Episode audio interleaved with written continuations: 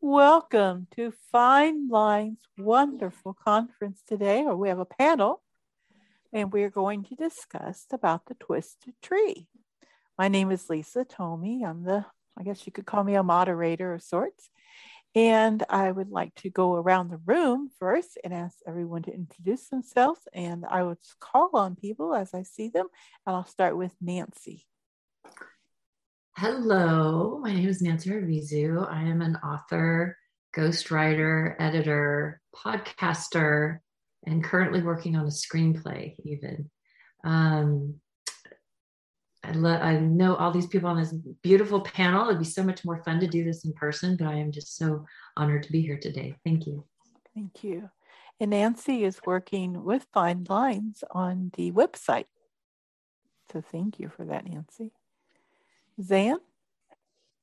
Hello, I am Zanita Varnado Johns. My friends call me Zan. I am author and poet. Uh, I published my debut book of poems last year. It's entitled Poetic Forecast, and I am pleased to be featured in numerous anthologies, including Fine Lines, among others. Happy to be here with the panel. Thank you. Thank you. David? Hello, everybody. Uh, thank you for joining us on this uh, conference, this interview. Um, we're interviewing, um, conducting this interview process as a way of uh, doing our first step to uh, work towards having our conference in January, the Twisted Tree Conference. And I got a phone call from a friend, and uh, she wanted to know all about the conference. And I talked about Twisted Tree this and Twisted Tree that, and how rich metaphors are. And she said, Where did you find out about our family tree? you should have been here this morning when my mom visited. We're so twisted in our family. I'm going to sign everybody up for this conference. oh my God.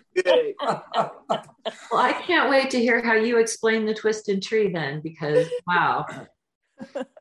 that that would take a while. And uh, anyway, we're our first step is to have this conference, and I know you all have a lot of questions and uh, uh, ways that we can discuss that metaphor.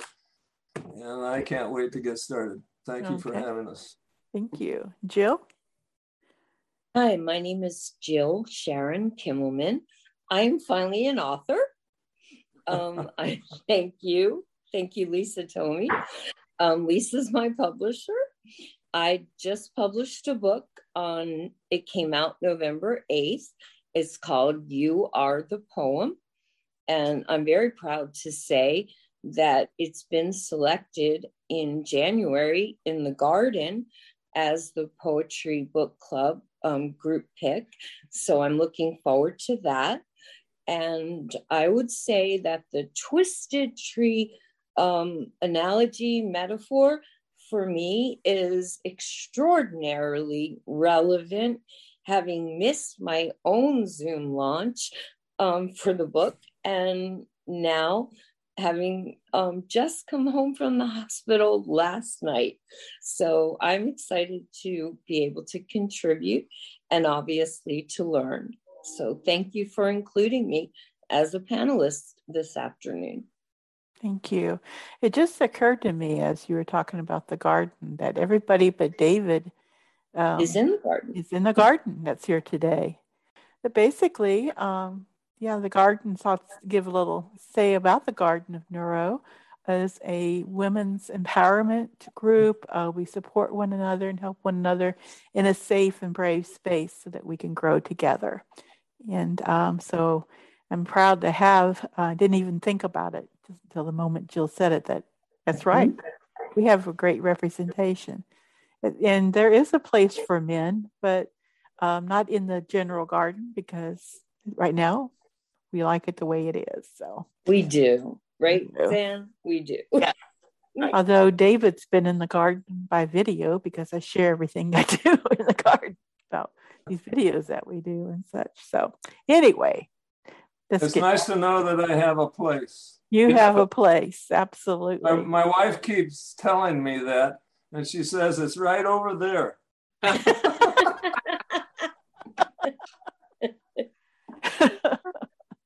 well, I think that you must be doing something right, David. You've been 30 years of fine lines, and I'm sure there's been more than 30 years with your wife. So you got it figured out. So you have learned how to work with the twisted trees of life. And David, I'm going to ask you for starts to tell us about Twisted Tree and how all this came about. I must have been four years old when I heard the word metaphor for the first time. My mother was not educated past high school, but she was a aggressive reader. And uh, at the age of four, she took me on my first trip to our small town library. And I felt like such a man holding onto her hand with one hand and carrying the biggest book I could hold that she was checking out that day and the other. I couldn't read a lick. I didn't know my alphabet. And she had an elementary school teacher in our little town appear shocked when my mother said, Don't you think I should start teaching David how to read? And the school teacher, elementary, said, Oh, no, don't do that. You might mess him up for good. And she said, What?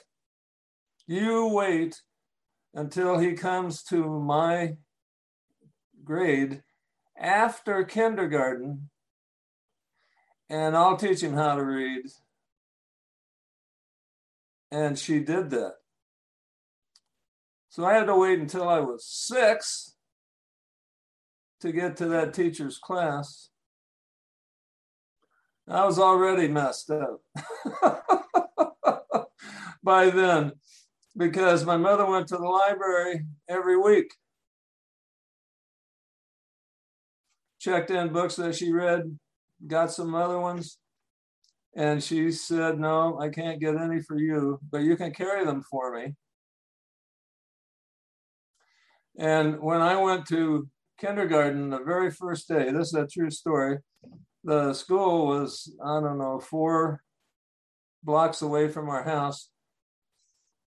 And I was big enough, she let me walk home. Can you imagine parents doing that now? No. I was walking home and she could hear me crying over two blocks away. That's how quiet our little town was. And she went up to the corner and made me walk all the way to the block our house was on, crying. And she said, David, you don't look hurt. Did you fall down someplace? No. Do you feel bad? Are you going to throw up? no. Well, then why are you crying? And I walked across the street to her and she said, there were some, or I said to her, uh, there's some girls in my kindergarten that already know how to read.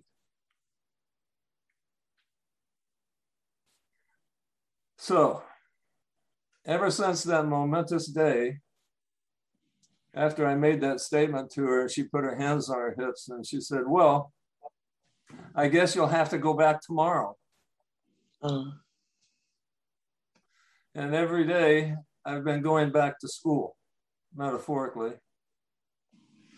And it's been the biggest delight of my life, learning how to read.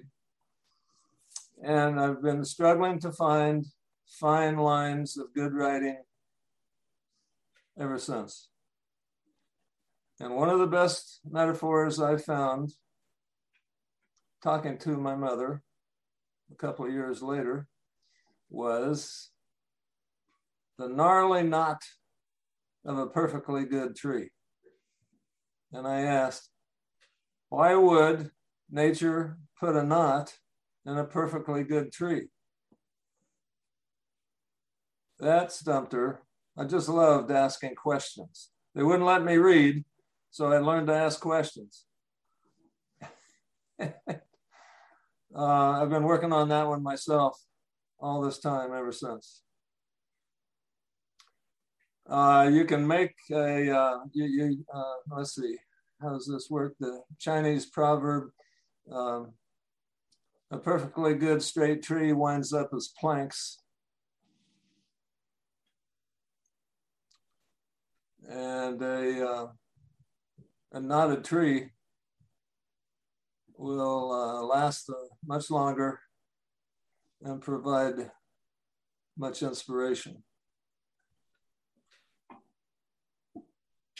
I've heard that knot and a tree used uh, in different ways, but you can't see you can't see a twist coming in life. And people who are so straight, like a tall, straight tree that winds up as planks, their lives often are uh, not as productive, not as creative, not as interesting as um, a person's life who has twists and turns and ups and downs and has learned to survive with those knots. so when I get submissions all year long from all over, and in the 30 years of Fine Lines, we've published people from all 50 states. And last month, we uh, in our last book, which is the winter issue for 2021, our 30th year, uh, we've published people from 95 other countries outside the United States. And I'm the most surprised person of all. I did not see that twist coming when I had my class from hell that uh, Nancy has just put on our website about Black Jack. And that's how Fine Lines started. And I encourage all of you to uh, read it. It's on our website, and uh, uh, I'm not going to tell you any more about that. That's called the hook. So you have to go to our website, finelines.org, okay. finelines.org, and on the uh, homepage of the website on the right column, there's a list of uh, uh, writings that I put uh, into the blog. And Blackjack, a Caucasian kid in uh, downtown Omaha, Nebraska, um, who wore black top to bottom, head to toe, every day, all year long.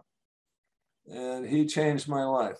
I thought he was on a one way road to the penitentiary.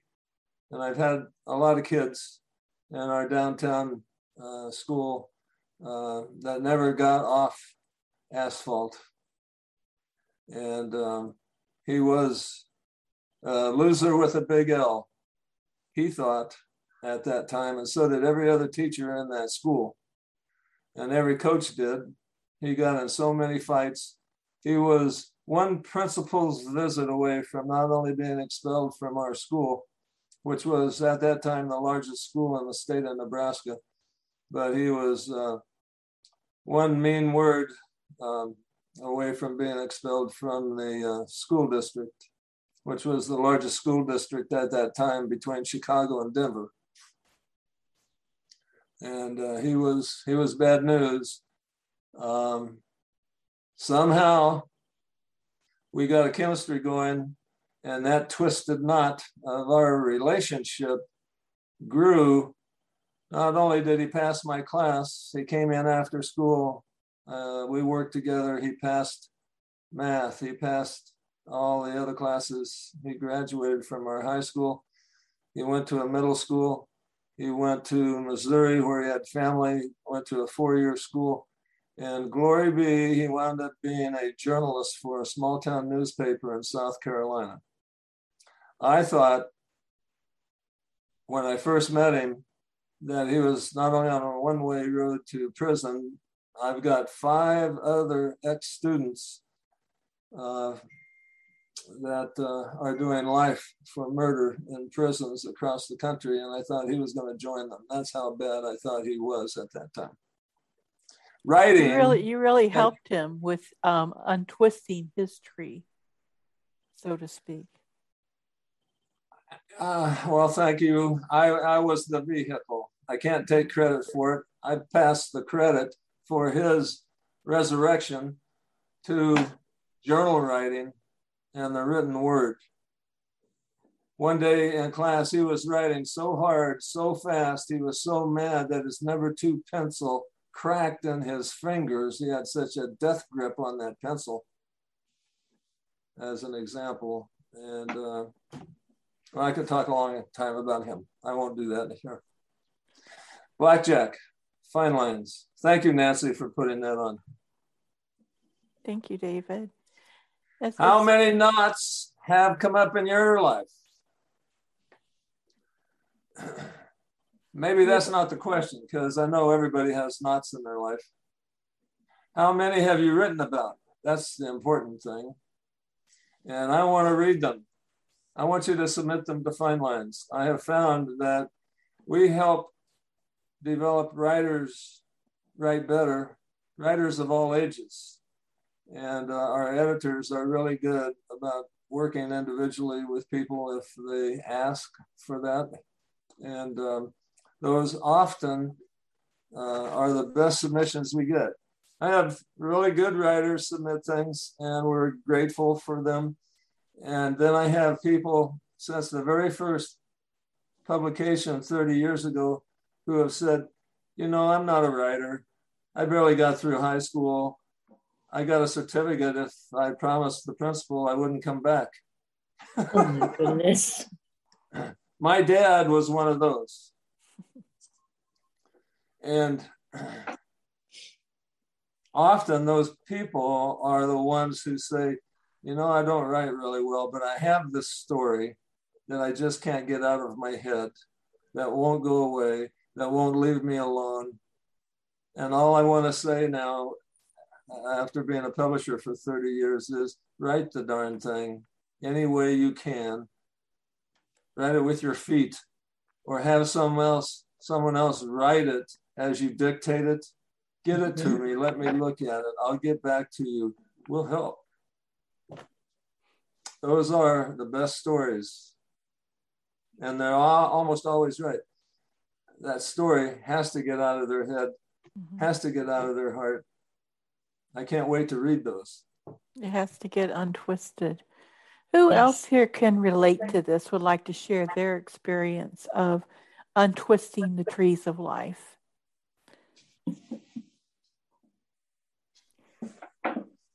I could start. Okay, Jill. Like. Uh-huh. Okay. Um, unlike David, no one kept me from reading. And according to my mother, I was speaking in full sentences at the age of um, four months, which I find hard to believe. But she said I have not shut up since. So, hmm. but when I was four, I found a beautiful book from Hallmark and it was probably new to our family library.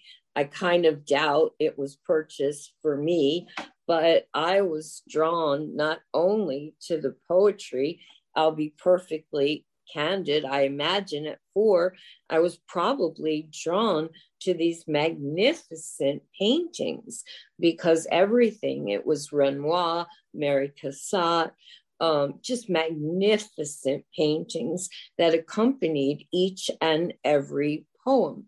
And so I taught myself to read at four with a poetry book. And like anybody else who wrote their first poem, it was horrible. And um, I was going to share it at my launch, but we didn't have that. So I would say from a very early age, that I was, in fact, encouraged to write, but only as it might apply to my future as um, an attorney. That was the plan that my parents had. And I could never see myself that way. There was always writing in the back of my mind. Uh, ultimately, after my father passed away, I was a first semester freshman at Rutgers, and I realized law school is not in my future. So for decades, I worked in the culinary arts field and I've done everything I've ever asked anybody to do. So um, I'm a retired chef, special events designer, you name it, I've done it in the culinary arts field. But when I was no longer physically able to do that, that became my first, I guess you'd say, in the writing world part of my life, it became my first twisted tree because I could no longer do every day working 80 hours a week. And I had to figure out what I was going to do with the rest of my life. And I found that that door which I felt had always been long shuttered.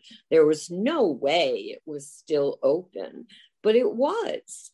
And I did everything I could to make up for the fact that, yes, I was a star when I was in in high school. I was I was on the newspaper, I was doing photojournalism, I was doing theater and I was on the literary magazine staff, but it had been a very long time since I'd written a poem and I was really nervous and I didn't have any formal training.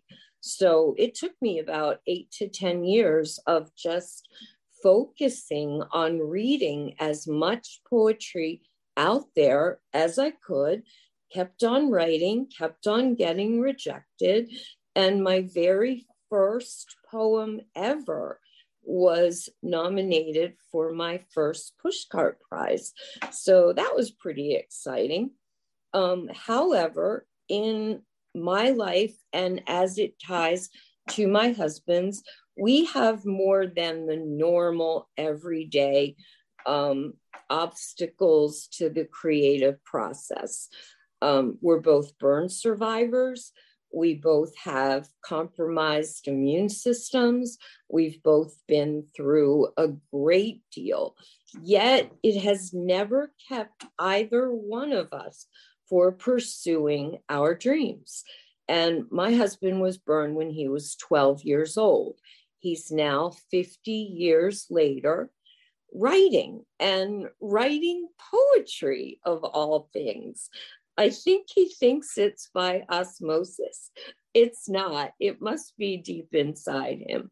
But for both of us, the idea of twisted trees that represent um, not obstacles, but we've always looked at that without naming the metaphor and known that there had to be a way to go around it in order to accomplish. And he did that and got his um, graduate degree in mass comm and theater. I did that without formal um, poetry scholarship. And in the last eight months, I would say that while I was writing this book alone, because my husband's been in the hospital now for eight months as of this Friday, there have been a number of really serious out of the normal obstacles. And yet, Lisa and I brought this book out to the world, my heart's gift to the world. And we weren't even able to do the launch. I wasn't able to participate in promoting it but the message of my book must have reached so many people just in conversation that it came back to me. Um, not just karma, but extraordinary gifts. People are so amazing in the global poetry family. And that's how I think of it the support, the nurturing, the encouragement, it makes those twisted trees become not the obstacle they present themselves, but just simply a challenge to navigate away through the labyrinth to get through it. And I believe that every single day we face those. And I'm here right now, not having been home 24 hours from the hospital, to tell you that it is entirely possible to go around those knots. It would be nice to go through them, find out why they're there, but in the interest of time and hoping people would want to see my book, I tried to find a way around them. And I guess you could say I continue to be successful when faced with that twisted tree metaphor, David, um, because Lisa and I are now working on two versions simultaneously an ebook and an iBook. And we're delayed already because yet another hospitalization. But you didn't see it stop me. You don't see me stop submitting. You don't see me stop communicating. You don't see me stop writing. And I would say that Twisted Trees is about the most perfect metaphor for both of our lives in the last 18 to 20 months, and definitely since April when I seriously started writing this book and being alone without Tim. So I didn't mean to take up too much time. I just wanted to say how very, very relevant um, the twisted tree metaphor is for me right now. Just getting dressed this morning, knowing I was going to do this, I was incredibly excited. But I'm also going to say when it's over, I'm going to bed. So I'm doing the best I can. And I am so grateful to be here and to be included as a panelist. I just can't thank you enough.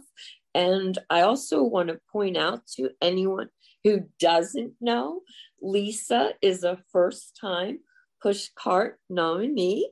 And I think that is worth a round of applause.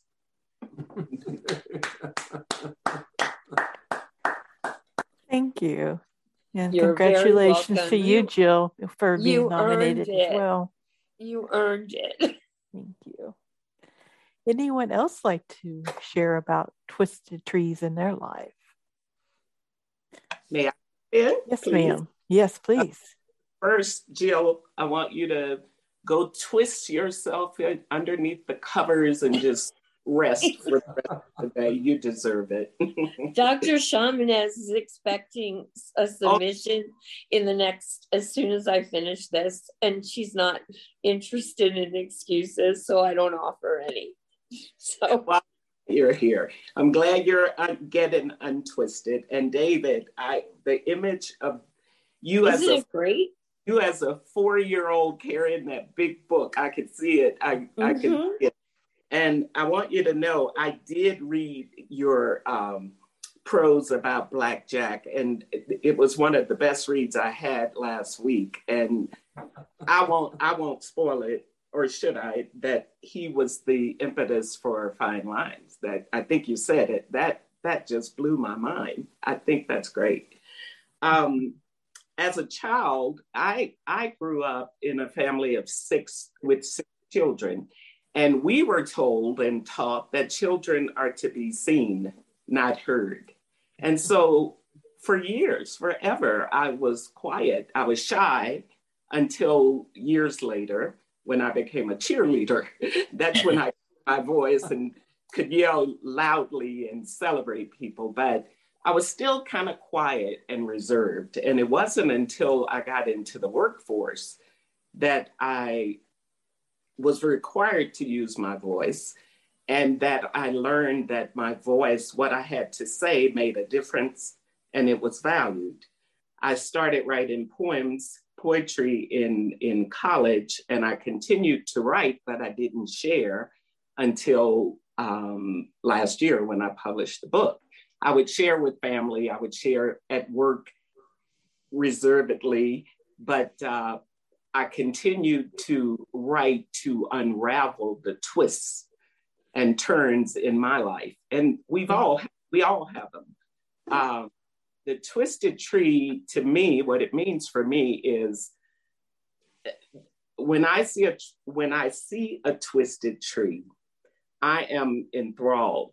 I love the gnarled knot. I love seeing the roots go in different directions, and I want to follow those roots. I want to know what's going on in that tree. And I feel that way as a creative, and we all are twisted trees, every every one of us. Right. Chinese quote about the twisted tree li- the twisted tree lives its life, as David said. We're living our life. That's how I feel when I write. I'm living, I'm sharing, I'm unraveling what's inside that knot. When yes. things affect me, I always say I feel it in my stomach. I feel a knot in my stomach. It's a gnarled knot. Another way to look at the knot, I've got another connection to wood and trees. My husband is a wood craftsman. Hmm. And I learned from him that the knot is the best part of the tree. It makes the most beautiful of whatever you're creating because of those rings and gnarls and turns. That's how I feel about the, the twisted tree. Um, I use it, I use the metaphors in my writing. I love trees. I'm, I'm just fascinated by trees. It doesn't matter what kind. Uh, I, before this panel, I was thinking about us and wanting to try to, to name what kind of tree each one of us is. And I'm still working on that. David, I kind of I kind of thought of, about you as a banyan tree, but that's not that's not the topic today. so, uh, but with trees and metaphors, the Christmas trees, the family tree, the twisted family tree, we have a saying, a slang, don't get it twisted. You know, the family that, that, that David was talking about, how'd you find my family tree? Or when we're talking about um, how someone misconstrues something, don't get it twisted, you know, and that's my connection to the twisted tree. I, it's just interesting to me. I'm going to stop. Thank you, Zan. Mm. Having been, been uh, brought up very similar to, with also being seen and not heard in our household. Yeah, I was very shy as well. And uh, it took life uh, work to also help bring that out of me. So dealing with sometimes in my own household was like trying to climb around a twisted tree or find a way to work through it. So, indeed. Okay. Does anyone else have anything to share? Nancy? Well, I love all the stories. Thank you so much. This has been so wonderful to listen to. Um, and to think about that twisted tree. So, you know, in my family, there was a lot of dysfunction, a lot of um, I don't even know what to call it, the hierarchy of, you know, the patriarchy and all of all of it, you know, all of it. And I was always lost in a book. It was so much more fun to be in a book than it was to be a lot of times in my real life. And it led me to write. And I had journals all the time and diaries all the time. And I would write stories about my family, but I would do them in a fictional way. And it was a way for me to turn the story around and have it you know not i i wasn't the victim in this story you know maybe i was the the hero in it but it's led me to write a very uh, as i've gone on every every it doesn't matter what i get hired to do i'm hired i'm also the newsletter writer i'm also the interviewer i'm also the story writer the party planner and then um, a lot of times the storyteller at the party because i love to tell a good story. And as I got into wanting to think I wanted to write my own stories, I don't know, I had like this big fear of, oh my gosh, if I tell the world my story, what's everybody going to think? So that led me to more ghostwriting because it's so much easier to tell somebody else's stuff and untangle somebody else's knots than it is sometimes to untangle your own. And yet it was almost as if every story that I would work on would have something related to me, which would make me go, okay, I need to write a little of my own, but also make me see how much we share in these experiences of what happens in our lives. I'm not the only one who's been through this. So, um, as I started writing my own my own un, un, unwinding the wounds, so to speak, uh, not so to speak. Um, Neil Peart, I'm a Rush fan. Time Stands Still, one of my most favorite songs on earth. Um, when you start unwinding those wounds, though, how do you how do you spill those guts? And um, I do it in I do it in fiction, and I do it in a way that if someone were to read my stuff, and I, I, I wrote something about this. It's called um, Unmasking the Masked Writer. Why do we write with a pen name? Because we want to tell this truth, but we're afraid of being outed for it. And I, I had done that for so long, writing under pen names, doing the ghostwriting, that I decided this is it. I'm still going to write my fiction and I'm going to write it my way. But if something I write bothers you, please point it out, but be prepared to prove it. Nobody stepped forward yet. so I don't know if it's because they're not writing my reading my stuff, but it's out there now and it's in my name and it's it's calling out a lot of the behaviors that I understand, you know, if if you talk about it, people will say, "Oh, well, that's just how things were, and that's just how they did things back then." I'm like, "No, you were part of the one doing it. Don't tell me it was they and them and back then." And what I still see is if you don't identify the behavior and describe it and explain it, it continues to happen. And so the, these writing these stories this way gives me this power to kind of reevaluate what happened. Again put myself in a, a, position of power in the memory even. And then if if i do see the behavior repeated i can step in and go oh whoa, whoa wait a minute. You know do you react do you recognize this? Can we please stop this from happening? Because that's how we change things is with our stories. It's when you know i say on my podcast, Write, Speak, Play, my it's all about write your story, speak your truth, and play your game. And um, while my game is my writing, and I have my own acronym for it, I call it Myth. Um, making you think harder is what my writing try try to do is make you think harder. Um, in real life, my game is I play golf, so that's where the that's where the, the play comes from. I think golf is a fantastic game it's a way to be outside. It's a way to hang out with somebody for two hours and have a really great conversation.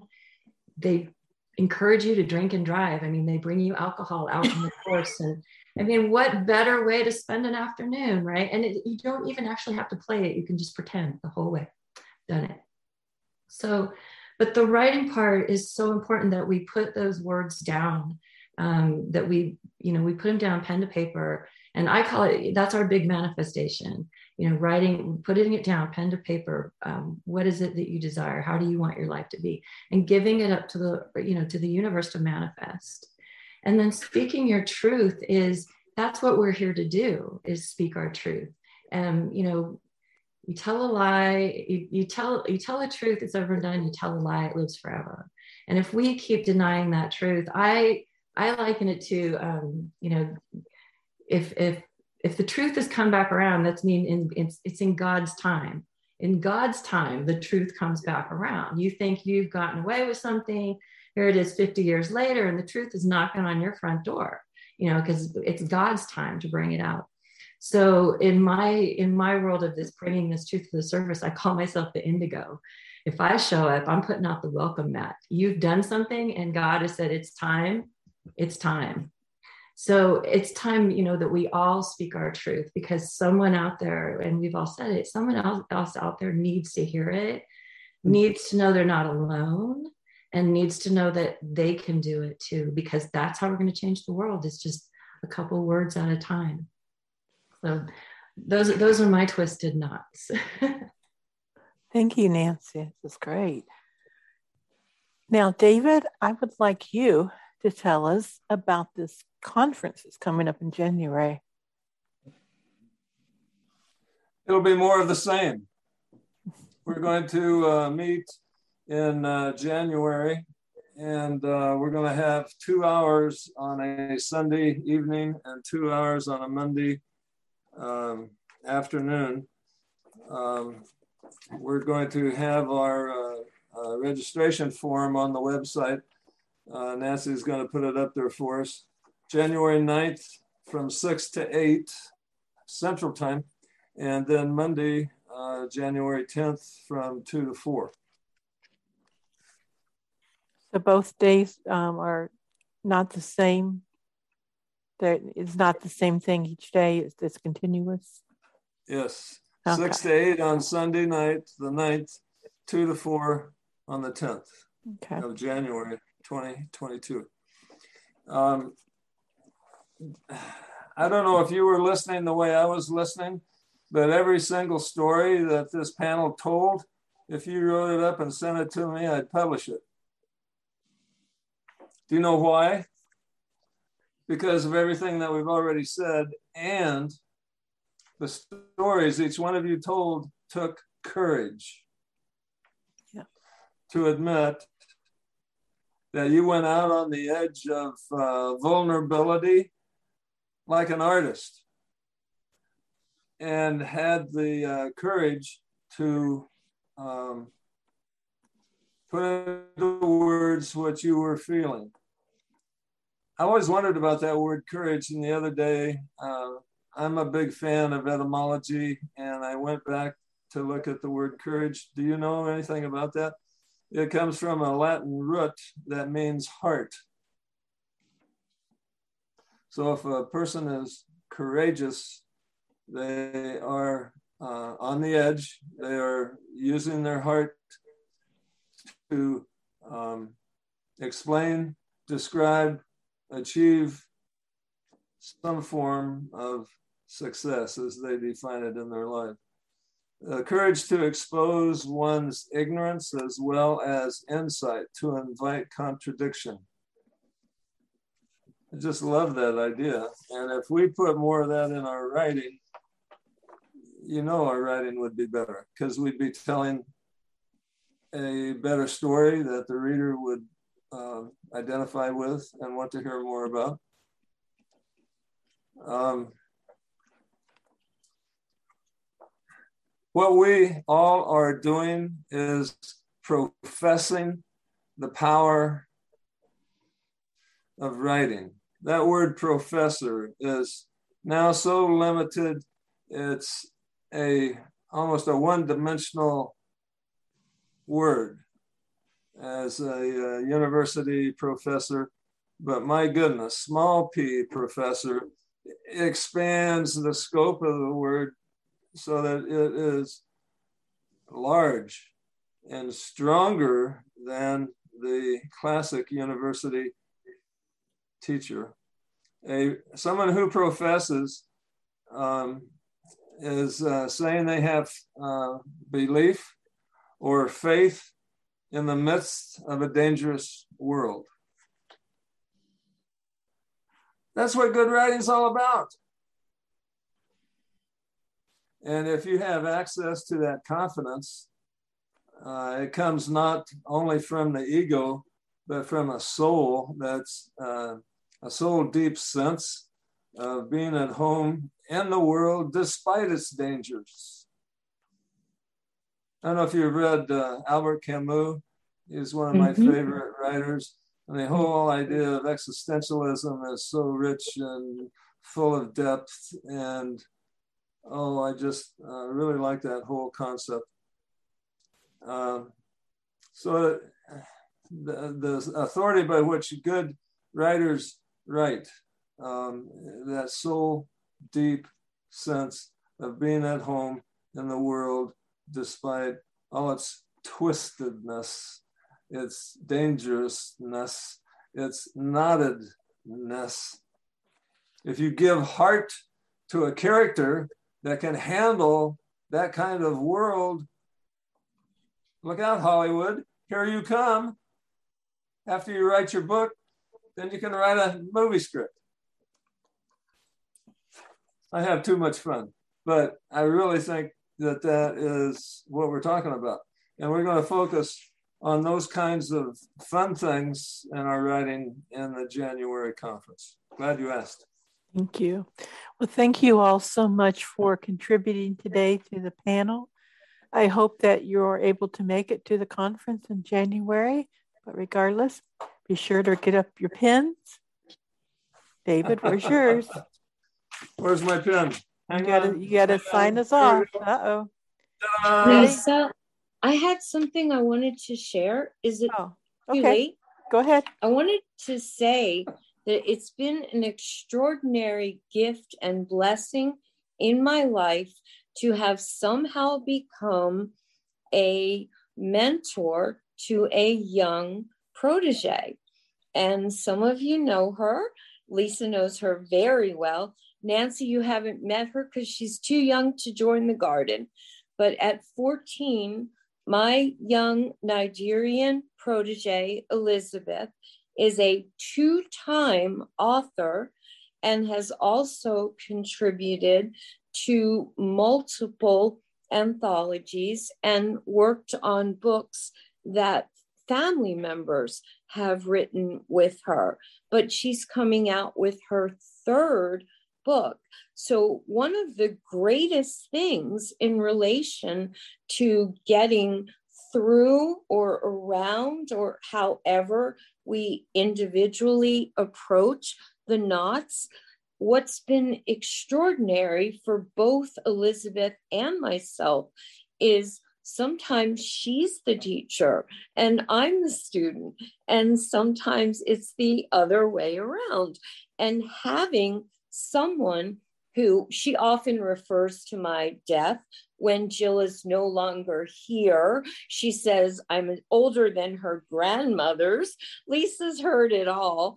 But um, regardless of our age difference, I have to say that connecting so closely that we talk on, on video chat at least three to five times a week from the US, I live in Delaware, from to Nigeria. And I have learned as much as Elizabeth has learned. And I can tell you that whatever time, health, any way that you can fit the chance to nurture someone else's talent um, is an extraordinary gift that you're giving yourself. They think they're getting the most out of it. But the truth is, in every kind of volunteer situation, we always get more out of it when we give. It was never supposed to be anything more than just helping her a little bit and I met her dad and we did it officially and she approached me. But now she is adorable, to use one of her favorite words. She is polished like Zan. She is polite like all of you. She is an exceptional writer. And to be spending as much time as I do um, granted, I have to fit it in primarily for health reasons, or I would spend so much more time with her. But having someone that you can share the wisdom, at least you hope it's wise, from your own journey and allowing her to do the same has been unbelievable. And every day it gets better. So I encourage all of you to consider maybe connecting with someone who's emerging, not quite so seasoned, not quite so old as I'm now being told, Lisa will vouch for it. I'm I'm told all the time. I just turned 60. I didn't realize that we were back in the 60s and anybody over 30 is old. But apparently I'm about to die in her mind and that terrifies her. So she wants to get as much out of me as possible. But I'm going to uh-huh. tell you straightforward if you have any time that you can work with and new voices, emerging talents. There is so much that you will get, and it will help you directly in relation to the twisted tree metaphor. And does that make sense? Because I wasn't trying to steal the show. No, makes perfect sense. Congratulations. Thank you. Okay, let's get our pins out. Here we go. bring it close in David's traditional way. Ready? One, two, three. Right on. Right on. Thank you. Thank you.